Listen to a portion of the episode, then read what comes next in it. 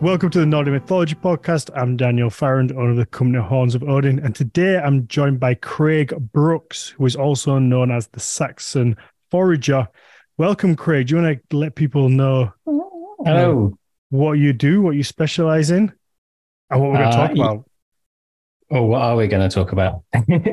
we shall find out. Um, yeah, so um, I'm actually, I, I'd start off by saying I'm a painter and decorator by trade.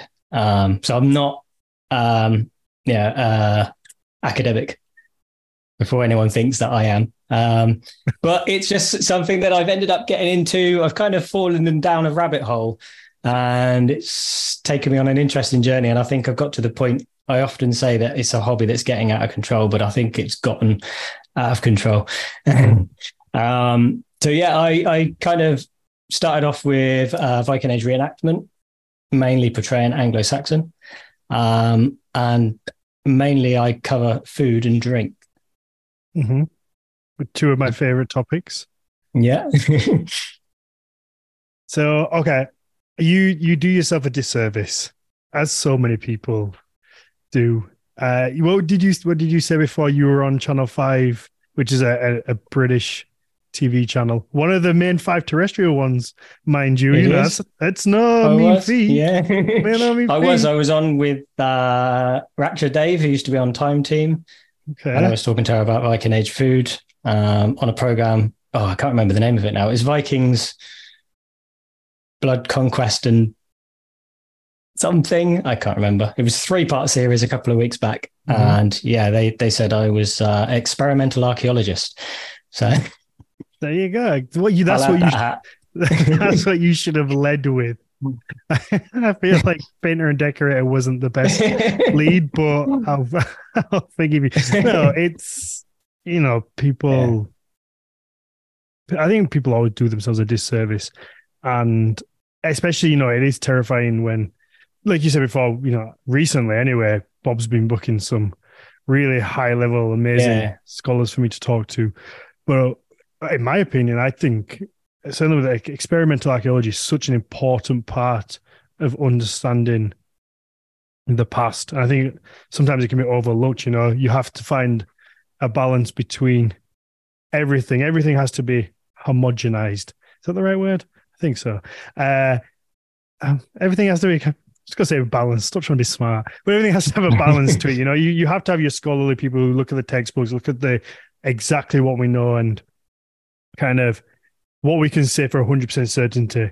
But then you have to have people like yourself who are going to go out there and get their hands literally dirty and find stuff out by doing. Because I think that's the best way. Sometimes, you know, you just, you can read about something as much as you want, but until you have it in your hands and you actually try use it, do it, create it, make it, you can't really understand some of the troubles and the, the nuances behind it.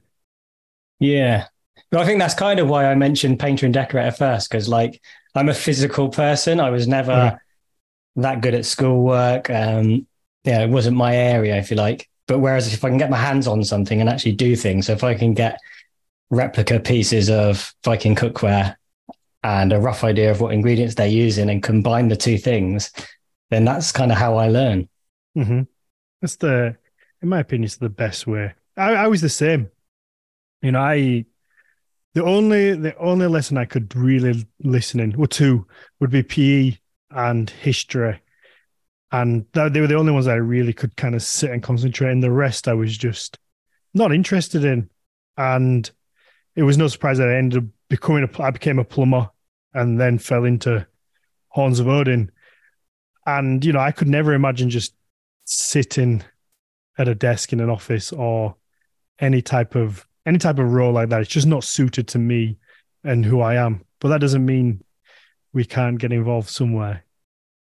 No, absolutely. There's nothing wrong with it, which is what I kind of that's one of the things that also got me started was that people kept seeing me do home brewing and bread baking and stuff and saying, Oh, I wish I could do what you do. And it's like, well, you can. You've Mhm. just got to get your hands dirty, as you said before, and actually, you know, do it. And that's why I started posting stuff to sort of the social media sort of line of things. Yeah, it does it does Yeah. influence people and it does make people want to do stuff. The amount of times that even silly things like obviously with my Instagram, my personal Instagram now, I do a lot of going around different places and taking videos, kind of explaining what they are. But even as as as simple as just going to the gym, I just post a gym picture and people will be they'll message and be like, "Oh, you know what? That's that's made me want to go to the gym today, and I'm going to go." So it does influence people, even if you yeah, even if you don't realize it. And um, people Mm. look at stuff and they'll discover things they've never done. And I think most people probably just go, "Oh, that's cool," but there's a certain group that'll go, "Okay, I'm going to try do that now." Yeah. Yeah, do That's- their own experiments as well. Yeah, it's uh, yeah. it's good. It's good that you've kind of found your little groove with that. I, I feel like I should give a disclaimer as well because I have feel like I'm sounding extra husky today. I uh, I was working at a trade show over the weekend, and my voice has gone, so I'm sounding quite. I I think quite sexy, but I'm not sure whether I, not sure whether everyone else is going to agree with that. But that may be why I sound a little different to normal. You know what the weirdest thing for me? This is like coming out of the bubble a little bit here, but is that I listen to you whilst I work. Mhm. So I was listening to you today, talk to Jonas. okay. And so now I've got you on the same headphones. Oh yeah, Is So I've got to pretty- remember I'm not listening to a No, no, podcast. you have to. no, no, you have to reply. Oh yeah. Yeah, you have to. You do have to reply. no, I. You know, before we start, I had an. I had one of the worst days, or I wouldn't say the worst, one of the worst days of my life, but I had a very shit, awkward day on Thursday that I Hmm. you know I kind of wanted to share because it was uh it was such a bizarre series of events that I just couldn't believe that it was happening. So on uh, on Thursday, me and Eddie that works for me, we set off down to London for for the show that we were working at, and I forgot my I forgot my wallet in true me fashion, I guess. And about I was uh, you know I wasn't far out of Huddersfield, and I remember, but I was like, you know what, I've got my phone. I don't need it. I, I'm like, I've got my phone. I can pay for anything I need on my phone. I've got some cash. It'll be fine. No worries.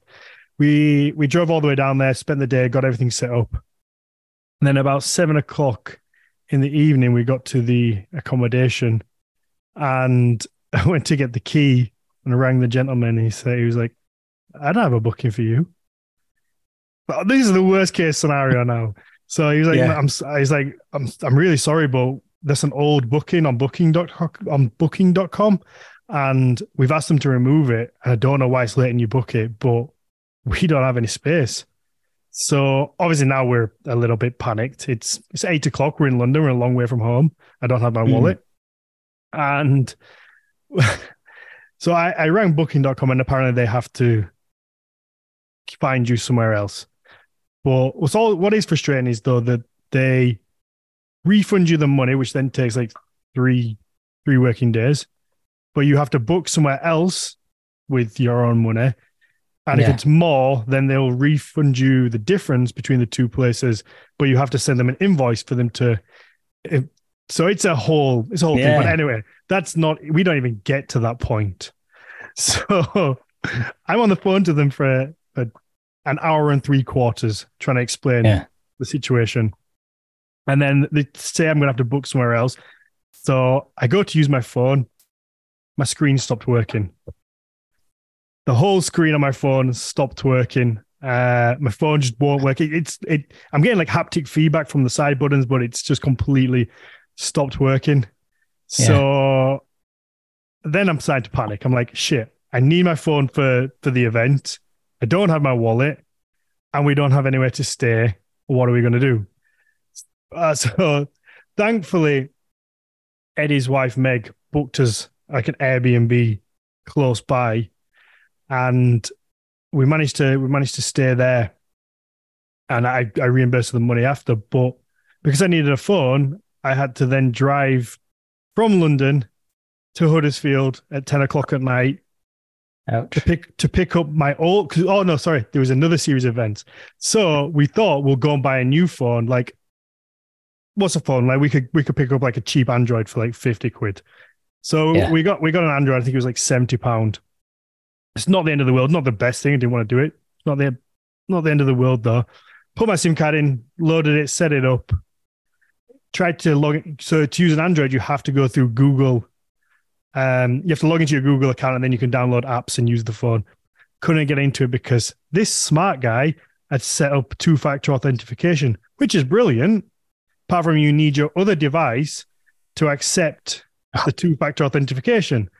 And Yeah. I couldn't like log into my email anywhere because that's two-factor locked.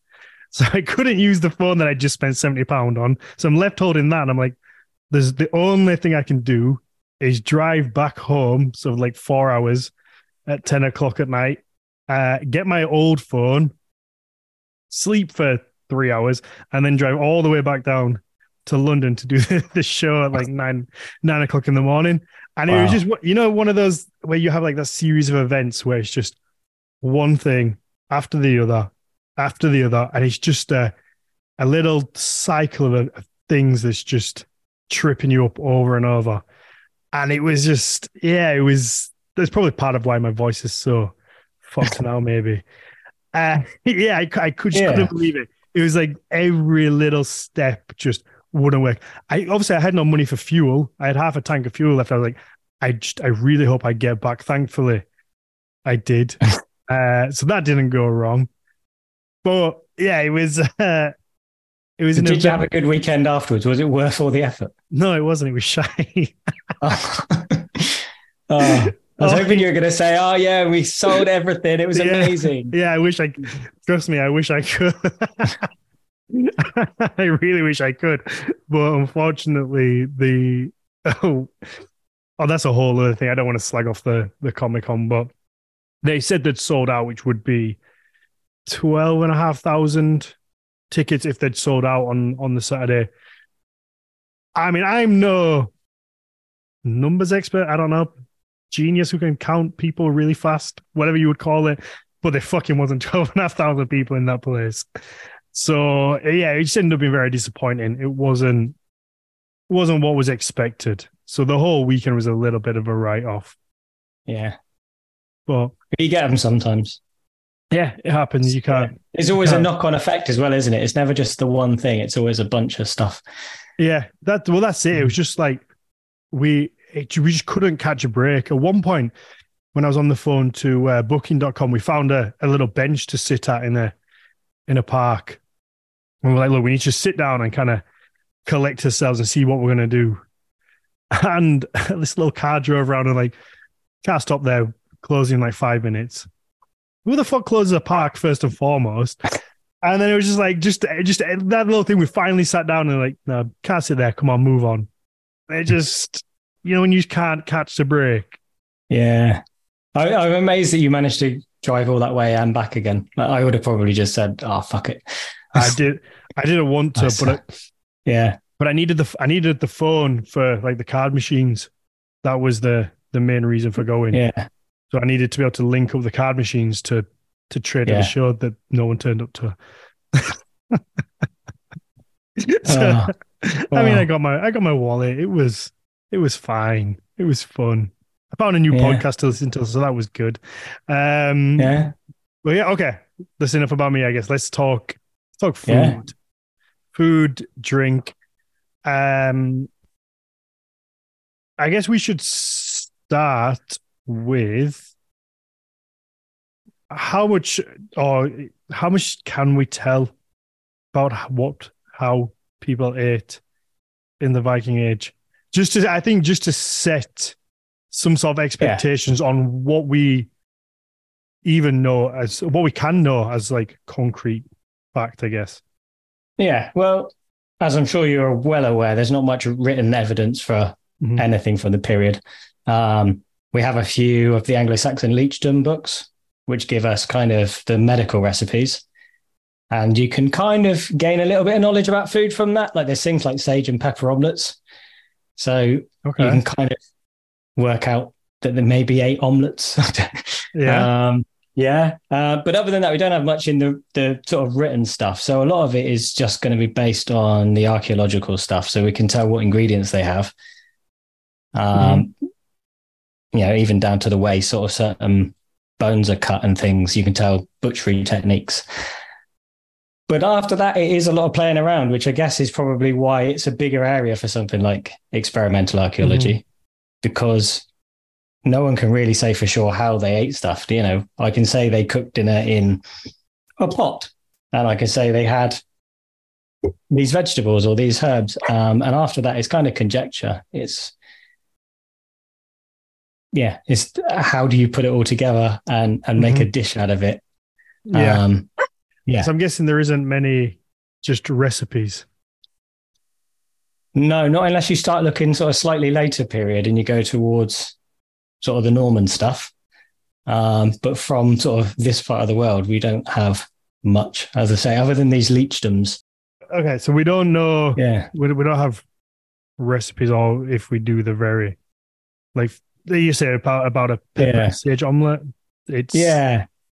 I mean, to me, the idea of a recipe book wouldn't make sense at the time because it means you have to go out and get this set of ingredients to go and cook that Right, recipe. okay. Whereas you're going to use what's available to you, aren't you? It's not going to be like we can do now and pop to Sainsbury's or wherever.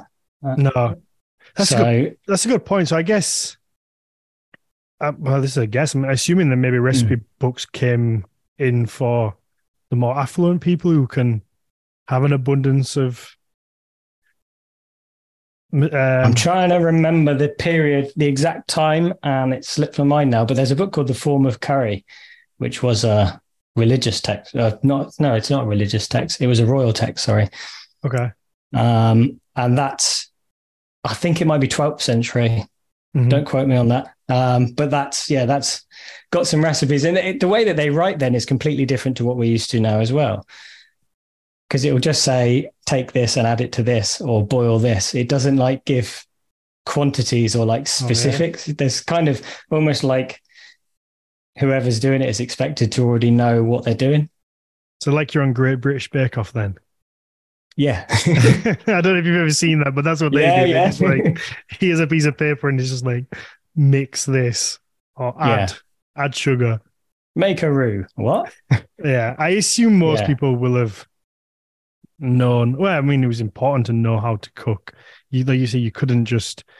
It wasn't ready meals and a microwave weren't available. You kind of had to learn and know. And I, I would guess that most knowledge was just passed down from generation to Yeah. generation, taught in daily life. Yeah, that would make sense. Yeah. I mean, there, so the other place I probably should mention that we can get some information from is other archaeological stuff. So, like residues on pots, Mhm. for instance. Okay. Um, yeah. Or like um, even there's a bread, I think it's from Birka and it's from a, I think it was a cremation. But when they've tested the bread, they can then sort of work out what was in the bread. So there are some indications Mhm. of maybe the recipes. But even then, it's a little bit of guesswork. Like that one has um, what most people think of is it's got blood in, so we call it black bread, Okay. and it's because it's been analysed and it's got protein in it, but it lacks fat. So then it can't have been from meat or fish being added to the bread. So it seems like blood is the most likely hmm sort of added ingredient. But even then, like it's an interpretation. So Human blood. What do you think? What's that?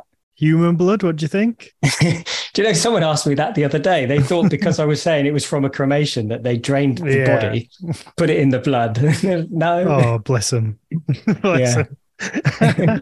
um, I mean, it Hmm. would make sense. I know now we, I mean, I love black pudding, I'm going to be honest. But I think Yeah, most people have, most people are quite squeamish. We've, you know, I've said a bunch of times on here how food now comes in this nice little cellophane packet that you pick from the supermarket and Yeah. resembles nothing of the animal that it used to be. And not food, well, meat. Uh, so we've kind of become detached from that, or most people have. But back then, it would make so much sense that they would use the blood. It's part of the animal. It's got nutrients to it. Why would Yeah. you not? Why would you not save it and use it and put it in food? Make a nice reduction from it. Yeah, and that's one of the things we've done as well as doing the, the bread itself. We've done things like black pudding. Now, did they make black pudding? It's an interpretation. They may have done. They were probably Mm. making sausages. It's only another short leap to something like black pudding. Yeah, it would be. I mean, I assume this is like most things. It's going to depend on, well, wildly depend on the geographical location. So I'm guessing, Yeah. the the diet of somebody in Yorkshire would be completely different to somebody in Scandinavia or northern Scandinavia, where maybe it's a bit colder. And uh, Yeah. I mean, I, I focus most of sort of my research in the UK because that's where we're based. So the food I'm cooking is UK based. okay, Um, I know a little bit about the Scandinavian side, but yeah, it would, I mean, it would have it would have varied and it would have changed depending on where they were living at the time as well. Yeah, well, you get a, Yeah. you get a differing differing climate and topography, maybe the right word in uh, in the UK alone. So I guess even here you would Yeah. have a different varied diet on what animals you can keep, what um, vegetables are going to grow, and what you can harvest. I Yeah. assume would just make a big difference. So you couldn't. What, I'm, what I guess what I'm kind of getting at is that you couldn't just say all Saxons or all Vikings ate this, No, absolutely not. No. which is usually what people are looking for. Yeah. I mean, there there will be some stuff that's probably more, you know, common. I mean, sort of like a one pot stew is probably you're more likely to be your sort of daily food, and it's probably quite repetitive, whatever it is you're eating. hmm And I assume there would be, I'm guessing there would be no uh, leftovers. That everything, Uh, yeah. I mean, I mean, this would be my own personal opinion, but I'd say if you had leftovers, it would go into the next day's meal. It's not Uh, going to yeah. go to waste, is it? Like, yeah, I mean, people still do that today. oh, they do. And that just got me thinking of a, I think it was China. I remember seeing a, a reel about this. It's kind of like a stew, stew soup thing that apparently has been cooking for like 11 years or something, maybe even longer. And it's like just this Yeah. giant pot, and they must just always keep it on, always keep it stirring and just adding to it, taking from it, adding to it, Yeah. taking and, and mixing in. And I was like, that's probably not to that extreme, but I imagine that's how it's usually always worked is that you just use what's left, throw it back in, and just keep kind of Yeah, and if you're it. chucking in like we were saying about using the whole of something like blood, and then you've got your bones as well. So if you're going to chuck the bones into a pot as stock, then you're probably going to use that stock for a couple of meals. So it'll probably stay in the pot, and you'll chuck some barley in there, or yeah, some root veg, or whatever it is you got the next day. hmm Yeah. So, uh, do we know more about cooking utensils than the food itself? Because you mentioned about you know pot residue. Yeah. I mean, we got, I would say we've got to be careful with interpreting cookware because a lot of things like, you know, metal cauldrons and things are found in grave finds, which are clearly from wealthy people. Okay, yeah. So that's only showing you kind of one side of your day to day person's probably not able to afford a lot of cast ironware. I mean, I use loads of the stuff for reenactment, and most people do. You know, we have the reenactment fireboxes to keep our fires off the ground. Mhm. Um, and there's a lot of metalwork that goes around that's probably not realistic for your day to day Viking or Saxon. Okay. So, Yeah. how how do you think they would cook then? I guess in in your Um? I think more more likely is like the pot I showed you just now, something sort of pottery, um, or even like soapstone vessels. Okay. Can they can they take like a a naked flame? Yeah, yeah, we do it all the time. In fact, most of these pots that I'm, I'm pointing, but you probably can't see any of them. I mean, you could probably see how black Okay. that is. That's from being in the fire. Oh, I mean, it okay. was sort of it was that color before. yeah. So they, they, as long as you, you have to be careful. You know, you couldn't just chuck it straight into the fire. You put it near the fire and gradually heat it and gradually introduce it to the flame. Right. Okay. Otherwise, it will just crack or explode. I guess. hmm And yeah, I mean, it's not hard for for them to have figured that out as. Maybe broke Yeah. a few pots, but It's easy Yeah. enough.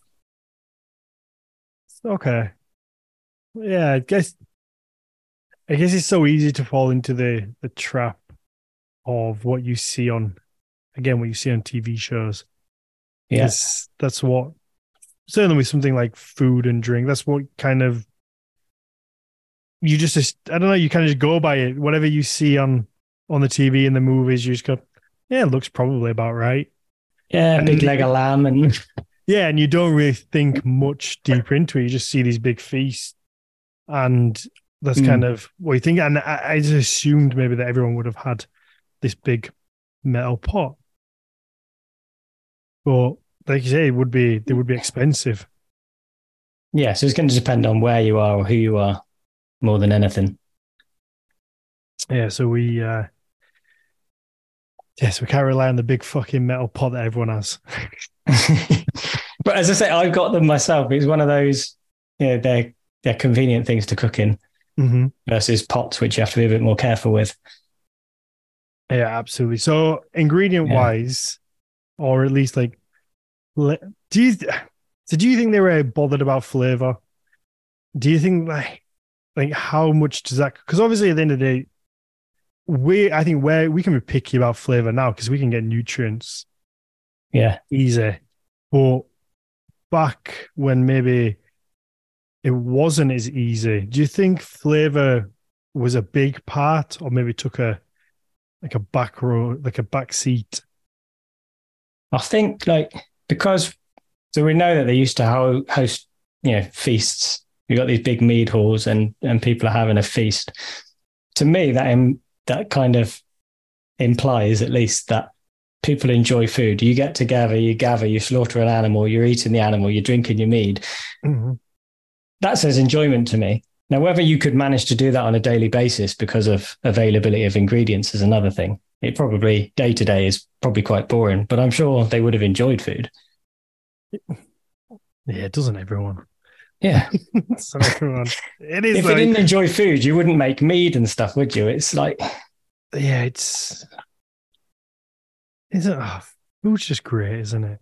But it's just it is it's one of those things that going off on a little bit of a tangent that it's a necessity. Everybody needs it, but yet it can become so addictive as well and Yeah. become it's this kind of very fine line and, and can be a double edged sword where you know you have to have it, but there are so many people who have eating disorders on whether it's on both sides of kind of you know bulimia, being or being anorexic or morbidly obese. You can have this kind of Yeah. dissociation with it.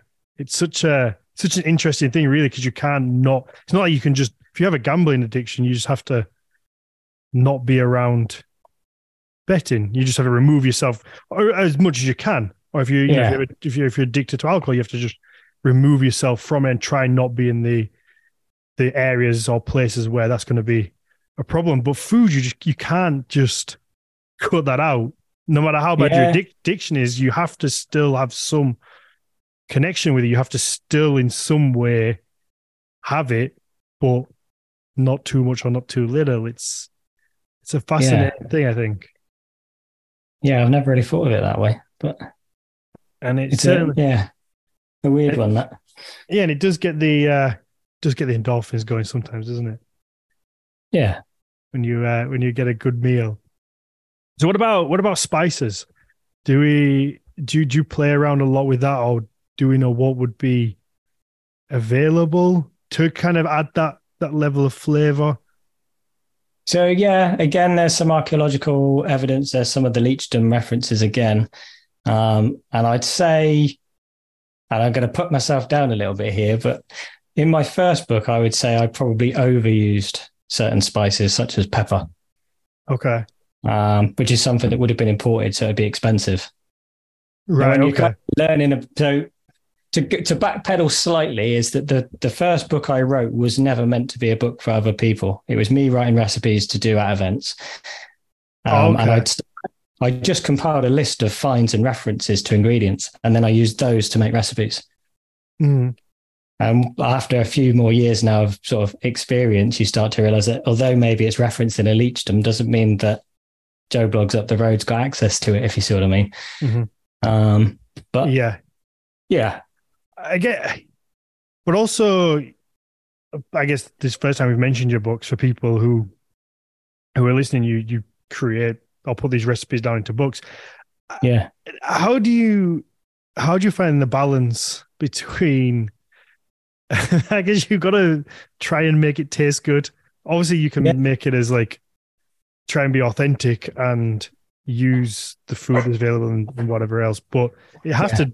If people are buying a cookbook and they're cooking it, they want it to at least taste good. So I, I would. I, I've had reviews that say that some of them don't. So well, I mean, but but also I would. That's just that's just shit people because I would also expect that as well. You know, if I was buying a book based on, you know, Saxon, Saxon or Viking Age recipes, I would expect some of them aren't going to taste the best, and that would be nothing against the author. I would just kind of assume maybe it's a thousand. My palate's changed in a thousand years. it's possible. You know, ingredients would taste different as well. Things like apples were probably more like a crab apple, like the wild, the little things that you you see on the trees in the autumn, Yeah. and they're quite tart and you know, they're not sweet at all. So if Mhm. you add that to a dish, it's going to completely vary to if, if I said to you, put an apple in this dish, right, okay, what you're used to as an apple is not the apple that they had. Um, yeah, that's beetroot, I was going to say that seems to be the case with a lot of food, isn't it? The where we the ones that the food of the fruit vegetable that we see today doesn't resemble what it would have been, you know, a thousand years ago. We've kind of yeah, bred it. Bred it? Is it bred? What is it? I don't think it's, is it uh, breeding. I don't know, engineered. yeah, I guess. That sounds too structural.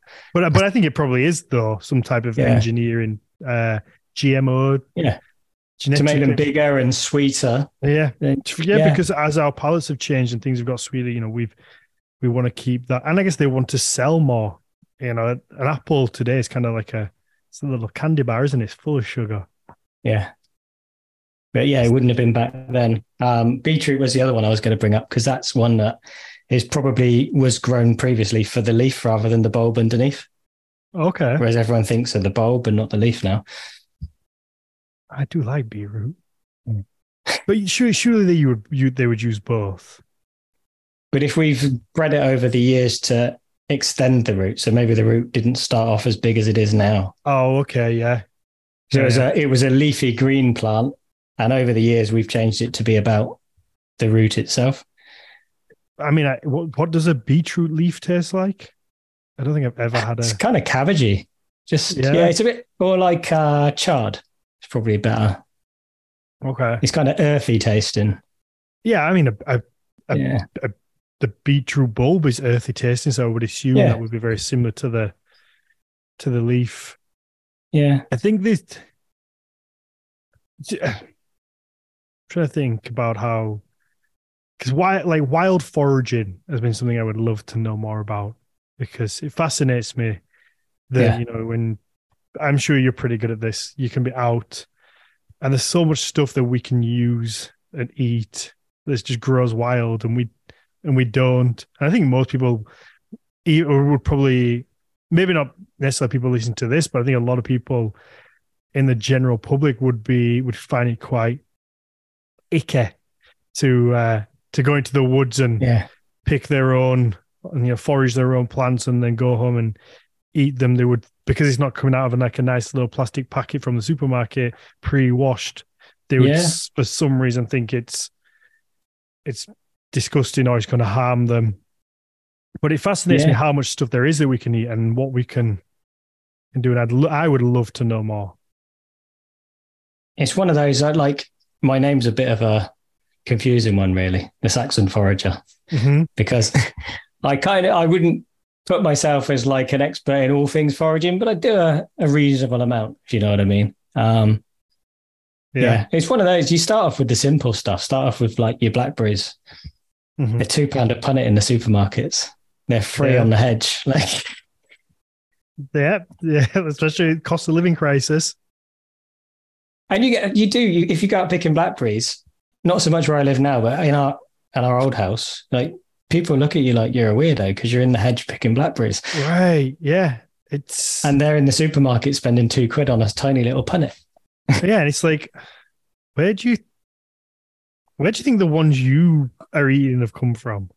Mm. Like, and it is that. It's kind of I don't know if, and I think again, you like you said, people look at you a certain way, and then I think that discourages other people from doing it because they're like, oh, I don't want to be looked at like that, or they almost find it embarrassing. yeah. Maybe like embarrassing because people think, oh, well, they can't afford to to get them Yeah, or something maybe. like that. I don't know. I don't know what it is. Why Yeah. there is this stigma of of just eating things that grow naturally. Um, I think it's changing though. I think more people are doing it now.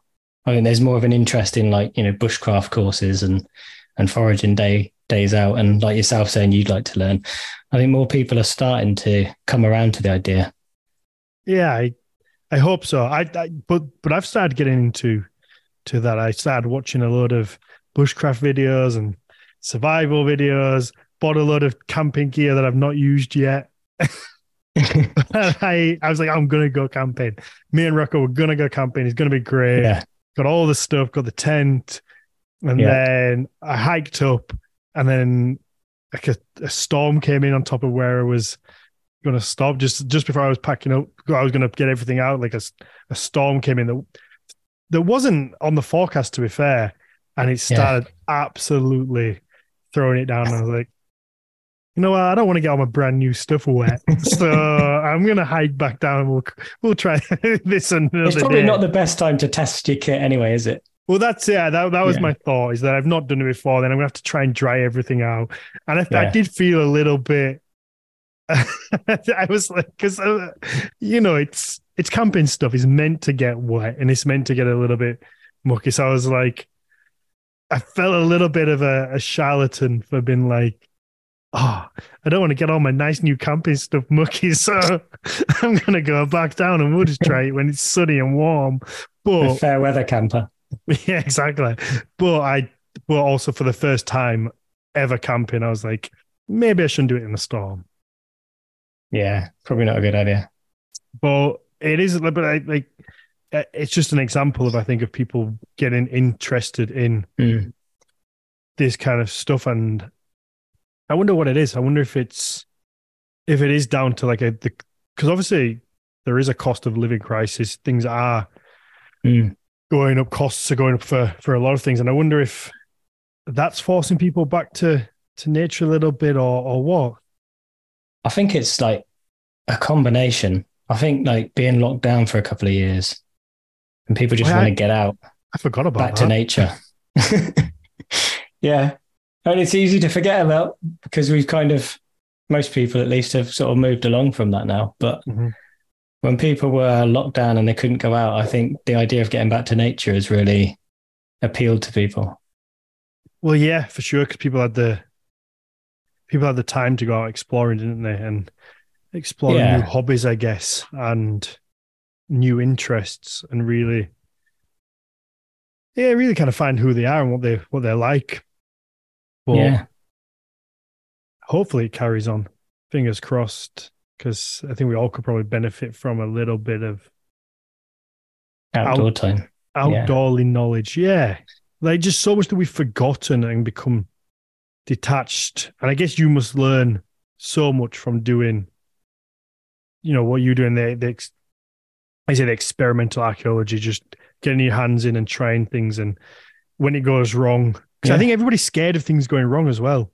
We live in this Yeah. age of where everybody's scared of doing something, and and I'm I'm bad for it. If I do a recipe and it goes wrong, I guess I get, I beat myself up almost. I'm like, and that probably goes for everything outside of cooking as well.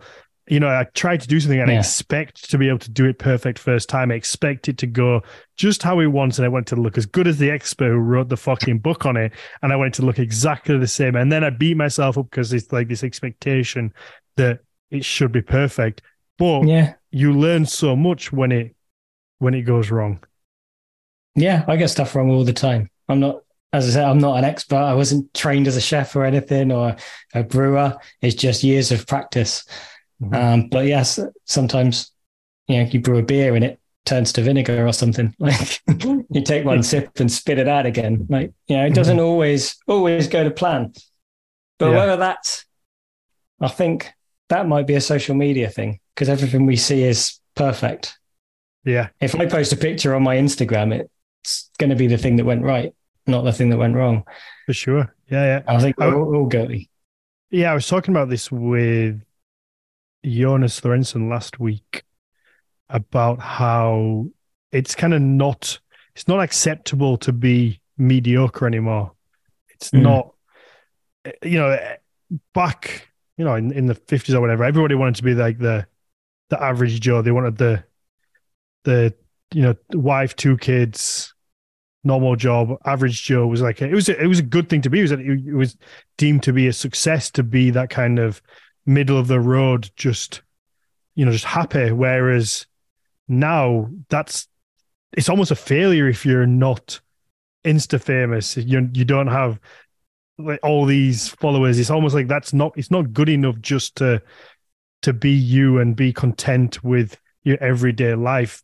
You have to be extraordinary in something. And it's a it's a big Yeah. pressure. Yeah, definitely. I don't know yeah hopefully we we figure it out and it becomes more normal i guess to It's still normal. It's uh, still fairly kind of new, isn't it? Mhm. Like social media type stuff. I think we're still, as a species, I guess, learning. Mhm. We don't really know what to do with it.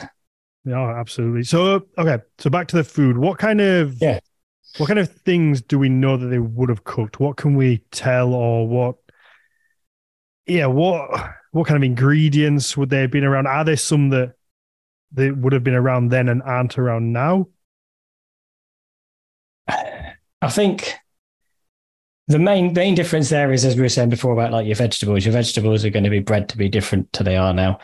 Um, but the recipes themselves, you know, it's going to be your daily pot of some kind of stew, possibly with a bit of of barley or some kind of grain in there. Um, And most people, you know, bread's going to consist of like a little round flatbread. Is it is it mainly all just like one pot open cooking? Because obviously, do you not need an oven to make bread? And I guess in did they have ovens? Did, did was, was that Yeah, ovens do exist. They're more like clay ovens, like pizza oven type style. okay? Um, and so towards the end of the period, at least, I'm not so sure about the Vikings, but the Saxons were, you know, they had bakeries, so you could actually buy loaves of bread. Oh, okay. Um, but as far as sort of your everyday person, it's going to be a mixture of flour and water rolled out flat, and you know, dry cooked on a on a flat stone, or if you're lucky, a frying pan. Okay. So yeah, I guess so. It would be more like a flatbread, like a would it, would it be like a naan bread? That kind of, or would it would it rise a Uh, bit more than that? It possibly could. I mean, your naan breads have got yogurt in, I think, haven't they? They're like dairy based. Okay. Oh, I was, I was more just yeah, meaning for like yeah. I guess in like size of like being like a flat Yeah. type. I mean, if if it doesn't have any like leavening, like a yeast in there, then it's not going to rise at Would it all. still would it still rise even just on a on like a hot stone? I I know nothing about cooking, so We've made things like um, and almost like I suppose what we'd call a pita bread before, which is just if you use a slightly wetter dough, it puffs up when it hits the heat. okay. But you wouldn't get a rise like you do on a loaf of bread or, like you said, a naan bread. Okay. Yeah. Yeah, so you're not getting you're not getting like a a typical loaf of bread what we what you would get down at the shop. Not unless you've got an oven. Yeah. No. And I, I mean, you could probably. Sorry, go on. no, I was going to say I'm guessing they were quite rare, maybe, or do we not know? Uh, no, they would have been fairly common to eat bread. Yeah. I mean, we've experimented before even making rolls in like the embers of a fire. So you just let the fire die out completely and drop a roll into it. Okay, Um, and if you put some kind of yeast in there, it does, you know, cook like a, a small roll. Hmm. Yeah. Okay. Yeah. I mean, there's some, there is historical evidence for leavening. Like they, they probably, I think the, the yeast they found in breads that have been found are the same ones used for beer brewing. okay, which kind of implies that you get like that sludge at the bottom of your barrel. You take Mhm. that out, you mix it with flour, it becomes very active, and you can make bread from that. I always this kind of thing fascinates me because I always wonder like we obviously know now that that's a live bacteria and that's the Yeah. reason why the bread rising. And I always wonder like how they would have known that then because they're not understanding the science behind it, but they kind of just know we take this little sludgy thing here and mix it with this, and it's going to make the bread rise and it's going to taste yummy. Like Yeah. I, I always just wish I could put myself in the place of whoever fucking found that out. just like the person, and just like the same people with like Yeah. the berries that you can and can't eat. Like which, or what fascinates me more, the people who, the ones that you can eat, but only when you've cooked it. Because I'm like, which Yeah. fucking crazy person saw somebody die or get seriously ill from eating it Yeah. raw, and then was like, yeah, but I'm going to try cook that, and then I'm going to eat it. Or bury it for six months and Yeah, like dig it back who, up. who was that person? Yeah. I mean, I think with keeping it to the bread side of things, it's probably a, a lucky accident. It's same with things like vinegar. If you leave your alcohol out and it, air gets to it, it turns to vinegar. You can do Mhm. it with a bottle of wine. Um, and so you think someone probably did that accidentally and went, oh, that's really sour, but what else can I use it for? Because you don't want to waste it.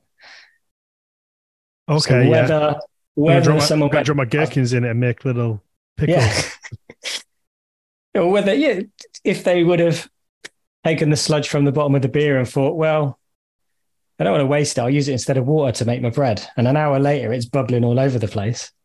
Ah, I but don't the beer, but the beer sludge. But I guess it goes back Yeah. to this idea of the, that you would, you really would not want to waste anything. Yeah. But Right. it tastes good, the beer sludge. Does it In bread. in Yeah. bread? It's So another get- thing I've experimented with. Yeah. So you get a beer bread. Yeah. But it it is we do have this this culture now of just throwing food away like it's like it's nothing. Like I know people and it infuriates me. People who will throw food away just because the sell by date is the sell by date is off. And it really annoys me. Because like just Yeah. just fucking smell the thing. Just smell it and see if it's good or taste it or look at it. Um, because that's how you're going to determine, like, you know, 100, 200, 500 years ago, they didn't, things didn't have dates on it. It was Yeah. literally just smell it and see. Yeah. Like, or even, but even today, like the milk you buy, it doesn't know what date it's meant to be good for. like the milk doesn't know. The milk has no idea. It doesn't. It's not like, oh well, it says the twenty fifth is when it goes out of date, so I better go out of date now. Well, that's when you get into the difference between a used buy and a best before.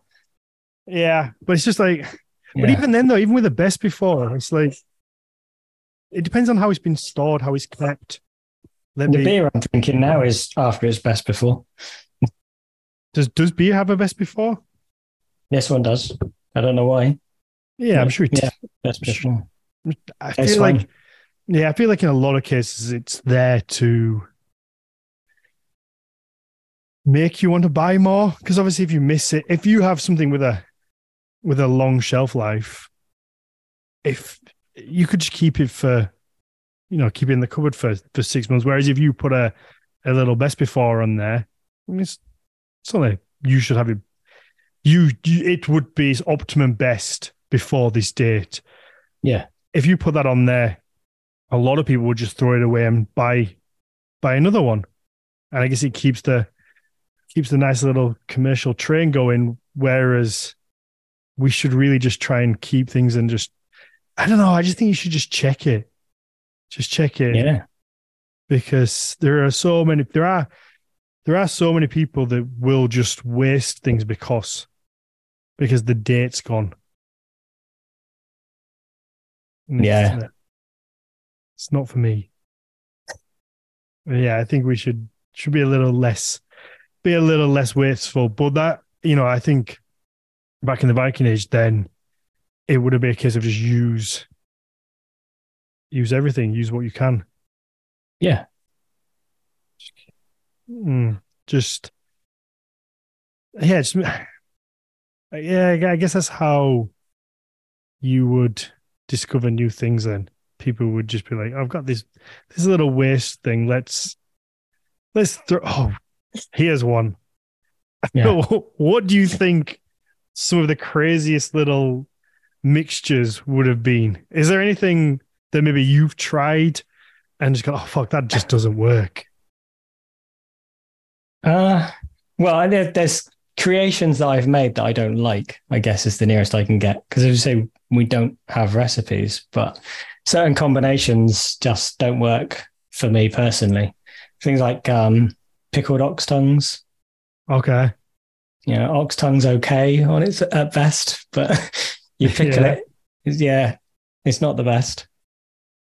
Now, tongue's never been one for one for me. Mm. But I guess, yeah, I guess I was wondering if if when you're in that kind of in that kind of place where you're just experimenting and you've got something Mm. that's left over, whether you've just mixed it with something just to see and just kind of gone, ah, yeah, that one did that one didn't work. Because I assume that's what they must have done all the time. Yeah, as it, it comes down to not wasting it again, doesn't it? Hmm. Um, there's nothing that comes to mind. I mean, I've tried all sorts of weird stuff. Yeah. yeah. when we uh, uh, when we did the because we did a podcast in New York for for your podcast. So anybody Yeah. who wants to learn a little bit more about me and who I am, they can go and listen to uh, "Will You Vike It?" and will I like it? "Will I Vike It?" Sorry, so "Will I Vike It?" Yeah. and you know we did an episode uh, episode on me and you brought uh you made I made butter Yes. and I tried to keep yours interesting because I couldn't cook because we were Yeah. behind the mixer. So I Mhm. decided to bring you something that I'd made, something that I'd bought, and something that you'd made, except obviously you hadn't at that point. Yeah, So, yeah. But, but um, I couldn't believe how easy it was to make butter. Hmm. So I don't know if you want to just explain how easy it is to make butter, because I think, again, for most people, it's just like ah, it's just really difficult to make. I would anyway. Before before I did that, I was like, ah, Yeah. fuck, butter would be so hard to make. I'm not. I can't make butter. I'll just go. I just can just go to the shop and buy it. Yeah. Well, I mean, I, like I I teach uh, deer butchering and cooking, and I'll often throw butter into the day, and people go home saying that was the best bit of the day. No, Oh, you really? butchered a whole deer. and you go home, go, I'm going to make butter when I get home. Mm-hmm. Yeah. But But yeah, Got- it is easy.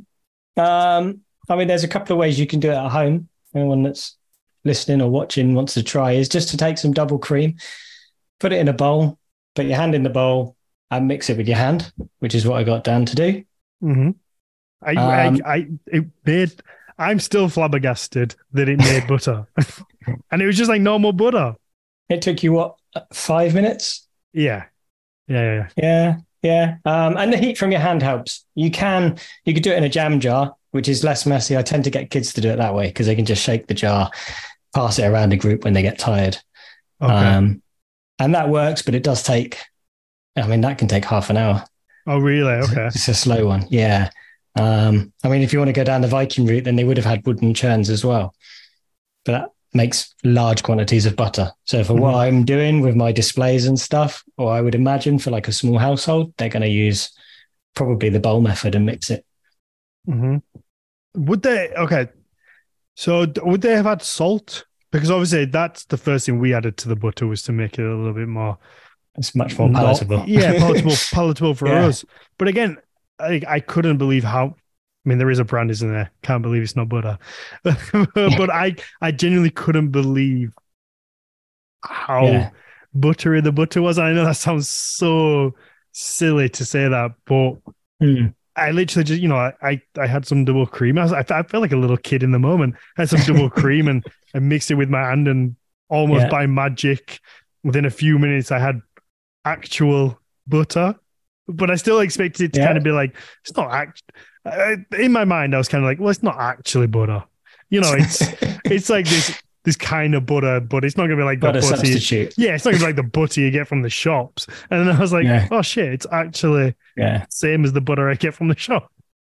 Yeah. And you get your buttermilk from that as well, which is usable. You can make cakes and biscuits and stuff with it. Mm-hmm. Yeah, but yeah, you you were asking about salt. Yes. Um, yeah, most most of their salt would probably be used for preservation. So if you put it on the butter, it's going to help to store it for longer. okay. You know, put it on your cheese, that kind of thing. Uh, I don't think there's much evidence for adding salt to bread. Interestingly enough, oh, okay. It's- saltless bread to our taste just doesn't work. I guess that comes back to what you said earlier about like different flavors and whether they had different tastes. Yeah. Yeah, yeah, I think even I mean even geographically now there are we have different tastes. Different areas of the country will like certain Yeah. things, I guess. And I, over the span of a thousand years, as obviously we've got more spices, more sugar. I think sugar is obviously going to be a big Yeah. one. More accessibility to things like salt. It only makes sense that our palates have changed drastically to what would they would have eaten. And I think it would be fascinating Yeah. fascinating if you could take somebody from the Viking Age and be like, here's a hamburger. here's a McDonald's almost- burger. there's a TV show in that, some kind of like wife swap type affair with- Yeah, yeah, yeah. And send through history. yeah, and se- and send somebody back there and see. yeah. So I imagine to, again to us, their food would just be bland. I think it'd be monotonous. I think it's just going to be eating the same things a lot. Um, yeah. Yeah, Yeah, I guess I guess again that's that's our modern relationship to food, kind of we touched on before, where Mm. you know we we eat for pleasure now. You know, we're going out for for meals. We're we're getting some uh, like endorphin or serotonin release from from food. Mm. Sometimes we eat when we're we're sad, we get all these kind of emotions attached to it. Whereas I think back then it would have been like, oh, we we need to eat so we don't die. Yeah. On, on most days, I'd say.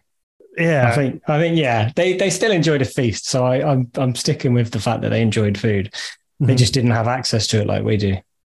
yeah. Okay. Yeah. Yeah, dude. I, yeah, I, yeah. I did. I guess I didn't mean that they they wouldn't enjoy it, but just more. Mm. I feel like the main role of food would be survival, or Yeah. not not necessarily survival, but just like it's just a necessity. Like you, we have to eat, not kind of this huge enjoyment to it on a daily basis. It just kind of Yeah. and I guess it like says the accessibility to it as well. If you've had a you've got a bad harvest, I guess you've just got to eat what you can to get Yeah. through to Possibly starve. Like, Yeah. You know. eat whatever you can to get through to the next year. Yeah. Hmm. Yeah. Which is, yeah, that, I mean, that's another sort of idea that people often get wrong because people think of winter as being lean. But if you've done things right and you've got your harvest and you put all your food away, then you should have plenty to to last you through the winter and into the spring. So actually, it's probably going to be springtime when there's less food available because your you know your your stores have got low, and your Okay. crops are in the ground, but they're not big enough to you know Yeah. dig up yet.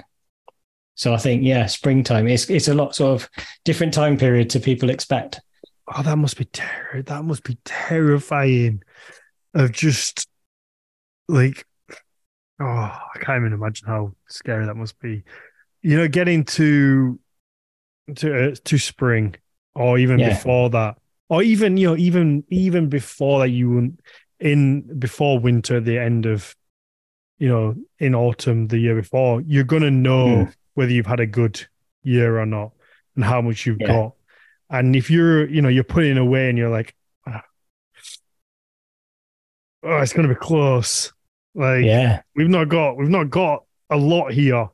And then when you get around to the next spring and little Joey's been a fat little bastard and he's been sneaking, sneaking extras. um, and you get there and, you know, and you, you're a good month away and you've, you've run out. Yeah. That must be, must be terrifying. Mm. I don't know. Yeah. What do you what do you think you would do? Beg beg the neighbors maybe? Eat little fat Joey? I think there there are examples of cannibalism. So Are they um, really? Yeah, I'm pretty sure there's a reference somewhere that says it was frowned upon by the church or something like that. Just frowned upon. Yeah. I mean, yeah, you've got to do what you got to do, haven't you? It's Mm. yeah, you get it. I guess it is. You get in that. It makes sense. So you get in that situation where, you know, like I just described, where that's a, a thing where you're kind of running out of food. You've got a month left. You've got the whole family. Mm. You kind of just got to eat one of them. I know it sounds horrible. It sounds so savage now, but it's like we got to. We either we're eating one of you or we're all dying. So who's getting. Yeah, who, who's the who's the weakest? Yeah. Yeah. I don't know. It Oh, yeah. sound- Go, on. on. No, no. I You was just say, we have evidence of them eating other stuff like badgers and foxes too. I mean, okay. you'd imagine that was out of desperation. Yeah, you would just. Yeah, you would just turn desperate, wouldn't you? You wouldn't know. You wouldn't know what to do. It would be. Oh fuck! I would hate to be in that position. Mm. Uh, yeah, it would just be. It would be terrifying. I wouldn't know. Kind of. Wouldn't know what to what to do. Um. Okay, so what would be your your favorite recipe? As in, favorite one that I've sort of created. Um, both. Let's go both. One that one that either maybe we can. You have an Hmm. idea of maybe it's not an exact recipe, but one that we can maybe get a Hmm. decent idea of, and then one maybe that you've just created from things that are available. Uh, yeah. I mean, I could do one that's potentially a combination of the two, I guess.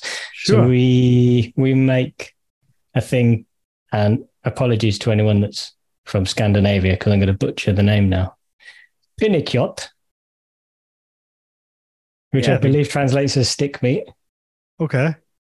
um, and is something that they have for Christmas dinner currently, as far as I understand it. Um, but it's my version of that is I use goat ribs. So you salt the goat ribs and hang them up to dry. Um, Okay. which I think normally they use sheep's ribs in Scandinavia today. Okay. Um, yeah, um, and they're basically it's a good way of storing them. So potentially it's something that they could have done. Um, you know, it's just salted and hung to dry. There's no reason why it wouldn't work. Uh, and to cook them, you rehydrate them in water, um, and then you you sort of simmer them on top of a lattice of birch sticks. So it Mhm. acts like a an old fashioned steamer. So again, it's a technique that potentially they could have used. Um, yeah, and that's that's one that we quite like doing quite a lot. But that's yeah, it's something that people still do today. So whether it's got any historical precedence is one of those. It's plausible. Yeah. I guess I guess that has to be the same for so much. Yeah. It could maybe have been done But Mm. again, it, uh, but okay, here's I guess here's another one. Do you think people would have experimented with food that much? Because I guess now we have a an abundance in yeah. how no matter how you look at it, we have an abundance now compared to then. Um, Yeah. So we were able to maybe experiment a bit more because at the end of the Mm. day, we know we're not going to starve. We know we're not going to waste. If it goes Well- wrong, you order a takeaway. Yeah, you can guess. Yeah, exactly. You can guess something. Yeah. Whereas back then, maybe that wasn't an option. So would Hmm. you then experiment? Because if it goes wrong, little fat Joey's not getting his dinner. You keep coming back to him. yeah, yeah. he's just a fictional character I've made up. uh, yeah, I don't, I don't know. Um, it's difficult to say, isn't it? But I think certainly if you were, it's going to depend on your position in society. I think if you were someone that's got people that are cooking for you, you're probably going to expect them to wow you, aren't you? Oh yeah, yeah, yeah. So whether you then have access to enough surplus that they could experiment, someone's got to experiment for us to get recipes in the first place. Yeah, yeah, yeah. I- guess I guess it would be that. It would be the it would trickle from the top down from the people who. Yeah. And you don't have to do anything too extreme of an experiment to, Mhm. to you know, make progress. I Yeah. I've got distracted. I was thinking a little bit of, um, you know, the story of Alfred the Great and the burnt cakes? Uh, no, but Because that kind of implies that stuff went wrong. okay. So What's the what's the story? What's the story? It's probably just made up to make him look good. Okay. Um, but the uh, quick version of the story is that basically the Vikings have taken over most of England at the time, and he's hiding in the um, marshes in Somerset. And he goes to stay with a fisherman and the fisherman's wife, and she's making what their story. Some stories say it's bread, some cake. Um, doesn't really matter for the sakes of the story, but the fisherman's wife leaves him in charge of said cakes. And when she comes back, he's burned them. And she Oh, no. tells him off for it. Oh, you And can't tell off. But he accepts the the telling off. So it's kind of that's why they think it's probably made up because it makes him look kind of humble and like he didn't be like, What? I'm your king. He's like, Yeah, yeah. okay, sorry. Yeah. And I suppose there's different versions. Some versions say it's because he was distracted by his sort of war strategies and yeah. yeah. But- That's, that's what I'd say. Yeah, he gets it- told off. So As a king, that's what I'd say. I'd be like, if she came back and she was like, fucking hell, Alfred, you burnt the fucking bread. What are we going to eat tonight? I'd be like, look, I've got to be thinking about keeping this country safe. Like, have you not seen those savages coming over from Scandinavia trying to take your land? Like, give me a give me a fucking break here. You know, let me let me burn a few few loaves. It's not my fault. maybe he was experimenting. Yeah, maybe It was just you know. Well, maybe you'd like it. I thought maybe you'd like it like that. Yeah. Someone had to burn something to know that people don't like burnt food. Well, some Yeah. people do like burnt food. So that's it. Yeah, I, I, I Yeah. quite, yeah, and it, well, it- again, it depends on the food. I, I quite Yeah. like like charred food. I think it's it's lovely on certain things. But a burned loaf or a cake is Oh, you know, because you know how the real story will have gone. It will have been Alfred's burnt the loaves, but the fisherman and his wife don't dare tell Alfred that he's burnt the loaves. So they sit and politely eat the burnt loaves and probably break the only tooth that they have left in their mouth. But they're like, mm, thank you for this bread. It's amazing. And Alfred leaves all like, yeah, that's the best bread anyone's ever had. That's probably what actually happened because they were terrified of being beheaded. Well, I think it was written like a couple of hundred years after the event. So Yeah. yeah, That feels like probably a made up. yeah, it feels like a very Mm. silly story to remember to have been passed down for, for Yeah. generation to generation. But it's often it's it still sort of comes up in schools and stuff today. This story of Alfred's burned cakes. Yeah. Yeah. It's odd. It's odd what kind of survives, isn't it?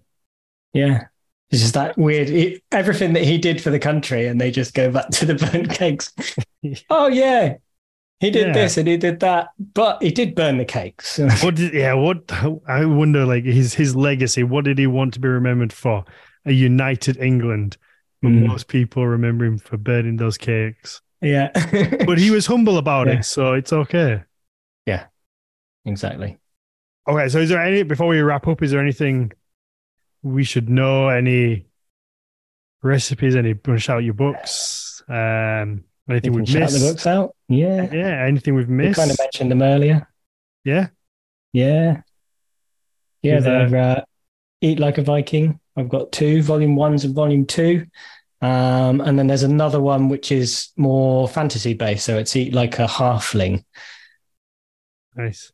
for legal reasons. Can't use Hobbit. is that true? yeah. Oh wow. I thought I'd have ended was- up with a cease and desist.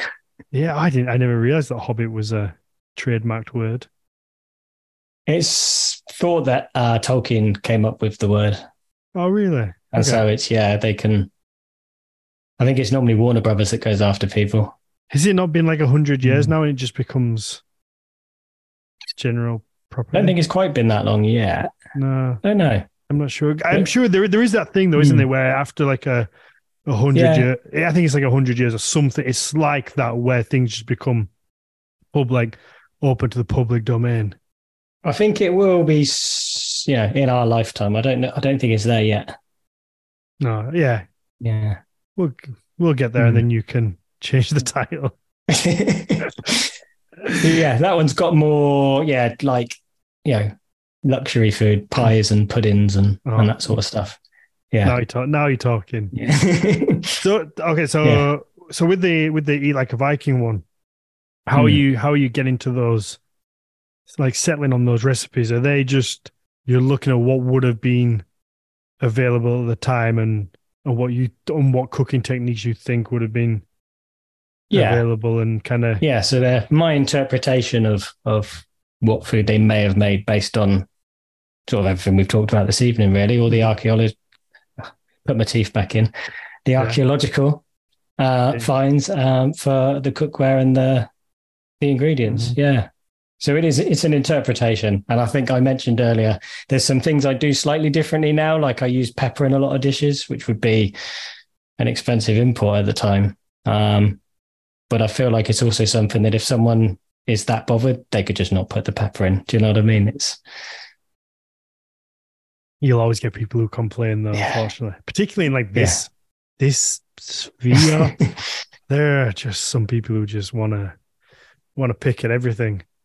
yeah, But no, it's uh, I yeah, I'm gonna have to we have to get them from you and cook cook some of the meals and see when I finally Yeah. get it when I finally get my own house again. Which hopefully this has been a whole thing recently. Just trying just trying to get a mortgage as a as a self I keep slipping my nipple out as well for anyone which is an odd thing for me just to randomly say if you're only listening to this. I'm wearing a I'm wearing a sleeveless cut off top and I just keep like popping a nipple out every now and then. So if you do want to see that, all the episodes are on YouTube. So maybe that's going to bump those YouTube bump those YouTube subscribers. You know, you're gonna have to watch the whole episode to find this little bit. but uh yeah, getting a mortgage as a Yeah. self-employed person, which I'm sure you probably know being a repair Yeah. decorator, it's a fucking Yeah. nightmare. Mm, It's it is. just- Yeah, yeah, it's been uh it's been a yeah, a good while now just messing about. Hopefully I can get Mm. something sorted and get a studio set back up and get some normality back and get back. That's the one thing I've missed is just cooking. Having Yeah. somewhere like my own real space to just cook and and do what I want to do. I I really do Mm. miss that. I think cooking is a great great escapism for me anyway. yeah. I think there's like a mindfulness to it. Mm-hmm. if you're kind of present with what you're doing, you know, before I sort of really got into cooking, it was kind of put something on the, the stove and walk away and watch the TV. Yeah. Yeah. Whereas once you get into it, you realize you kind of need to be present at all stages so you can monitor what's happening all the time and adjust as necessary. Yeah, that, oh, that's it. There's different levels of cooking, isn't there? There is there's putting some something in the oven that's kind of chips or something, you know, something like that, and like I still do that. banging banging chips or Yeah. like chicken nuggets or anything along those lines, or like in the oven Mm, and just leaving it and coming back, and you know that that is one level of cooking, I guess. But then there Mm. is another level to it where you're having to follow the recipe, you know, chop everything up, get all your timings right, keep an eye on it. And it is, Mm. in my opinion, anyway, similar to creating something. Anybody that's ever created anything mm, is always has that sense of pride in it. They're like, look at this thing that I made. And you do get that, but just on a daily basis Yeah. when you cook a nice meal. I always do that. When when I do get the chance to cook, I'm taking pictures of it, I'm sending it to yeah. my friends and family I'm been like, look at what I made. They don't give a fucking shit. But I'm like, look at what I made. Look how good this looks. It's yummy. And I was like, yeah, I'm sure I don't Yeah. get to eat it. Why do I care? But it can be a communal thing as well. It doesn't have to be yourself in the kitchen cooking. If you get a group of people around a campfire and everyone's sort of chipping in and, and taking part, Yeah. then it kind Well- of brings people together as well. I guess there's a reason why I also like everybody always congregates in the uh, kitchen. Whether it's a, Yeah. Any type of party, it's always the Mm. fucking kitchen. Everyone's always there. Yeah. Yeah. There must be there must be some reason to that. It must be kind of just the the hub of We're drawn to it for some reason. Mhm. And I, it would have been that, like around, like say, Yeah. around the campfire, where everyone's just sat cooking, keeping warm, Mhm. eating, talking, enjoying things, and then it was Mm. just carry on, I guess. Yeah. But yeah, okay, let's yeah, let's wrap this up, Mm. and we'll do uh, a quick Q and A with uh, with the patrons as well after if you've got maybe 20 minutes. Got as long as you need, yeah, whatever. Wonderful. Yeah. So Yeah. if anybody listening to this, you support us on Patreon, it's Patreon forward slash Nordic Mythology Podcast. Three pound a month, you're going to get a bonus episode every week, and that will be a Q&A episode with the guest where you get to ask your questions. Either you can watch the episode live and put your question in there, or before the, the episode starts, you can submit a question and ask it for you. Um, also on there, you get access to the storytime episodes with Jonas Lorenzen that we do and they are a lot of fun. We just read through a different saga story, and we end up going off on a lot of tangents. It's me and Jonas basically just hanging out, getting drunk a lot of the time, and you get the whole back catalog on there. And you get access to the Discord community, which is a lot of fun. Again, people hang out in there. We've built a nice little community of everyone that, that gets on. It's often just going popping off on there, going off on there. Is that a is that a thing people say these days? It's a lot of fun. There's a lot of talking. We're all kind of friends. Yeah, it's it's a nice little place to hang out and meet like-minded people. So go and yeah, go and check that out. It's three pound a month, and it's worth it. I think. no, it is.